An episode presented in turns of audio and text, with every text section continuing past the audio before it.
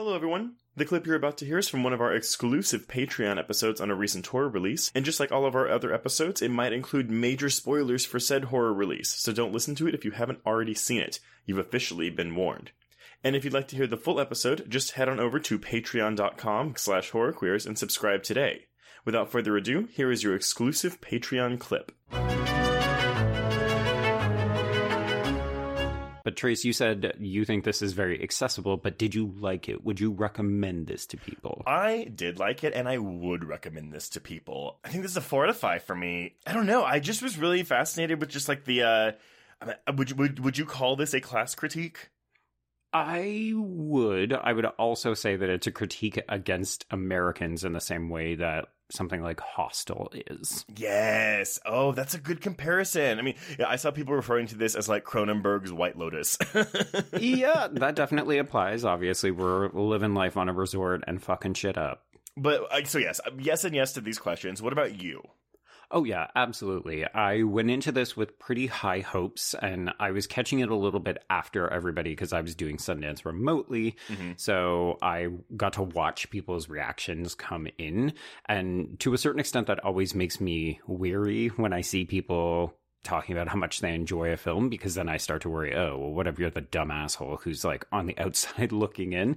but I did quite like this. I think I still prefer Possessor a little bit more, but mm-hmm. this I don't know. This this went down well. I think it's very well made. I really like both of these central performances. Yeah. It's grueling in the right ways, but you know, when you said, "Oh, this is accessible to people," I thought, "You know what? I can see this playing reasonably well in theaters even to people who maybe aren't so inclined to dabble outside of conventional genre lines." Like the story is familiar, but with a twist. And I think that's where Cronenberg is really doing some interesting work. But at the end of the day, like, I can see people just going to check this out on opening weekend and it making not great money, but I think it'll do okay.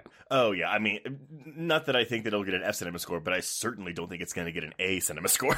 no, no, it's when I say it's familiar and accessible, it's not like send your parents to go see this movie. It's like I can see, you know, the the 18 to like 40 crowd maybe checking this out. Yes. And really quickly just before we kind of go into the the plot aspect of this, there's been I didn't realize there's been some debate about this film with the the rating of it, the mm. APA rating, and whether uh, it's the NC-17 cut or the R-rated cut. And both of us are pretty sure we've seen the unrated NC-17 cut that screened at Sundance. Yes. Uh, everyone, if you're seeing this in theaters, I, I, would love to know. So, if there is a close up shot of Alexander Skarsgård getting jacked off and his penis ejaculating, mm-hmm. I would assume that is not in the R rated cut, but we did see right. that scene.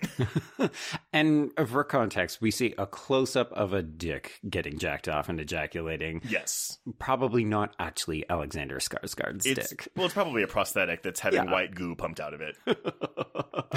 but yeah, we definitely saw that shit.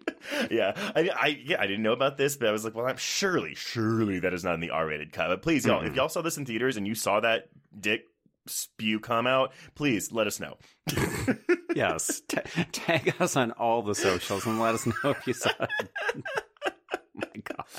Oh god. Um yeah, apparently also the tit sucking scene was longer, but who knows. Mm-hmm. Yes, for us it goes on a, a fairly lengthy period of time, so yeah, if you only saw two seconds, let us know. Please make sure you're clocking it when you're watching it in theaters. Yeah, um, pull out that stopwatch and let us know. I'm just like, it's such a weird thing, right, with the rating system. Like, what does a longer tit sucking scene have to do with making it like more restrictive? Like, mm-hmm. is there a psychological study that says if you watch a man breastfeeding a woman for like an extended period of time, then it is detrimental to your mental or physical health? yeah, the MPAA is very worried about a bunch of people developing kinks. Apparently, like, oh no, that that Skarsgård sucking on that goth titty, that's just gonna fuck people up, and we can't have that.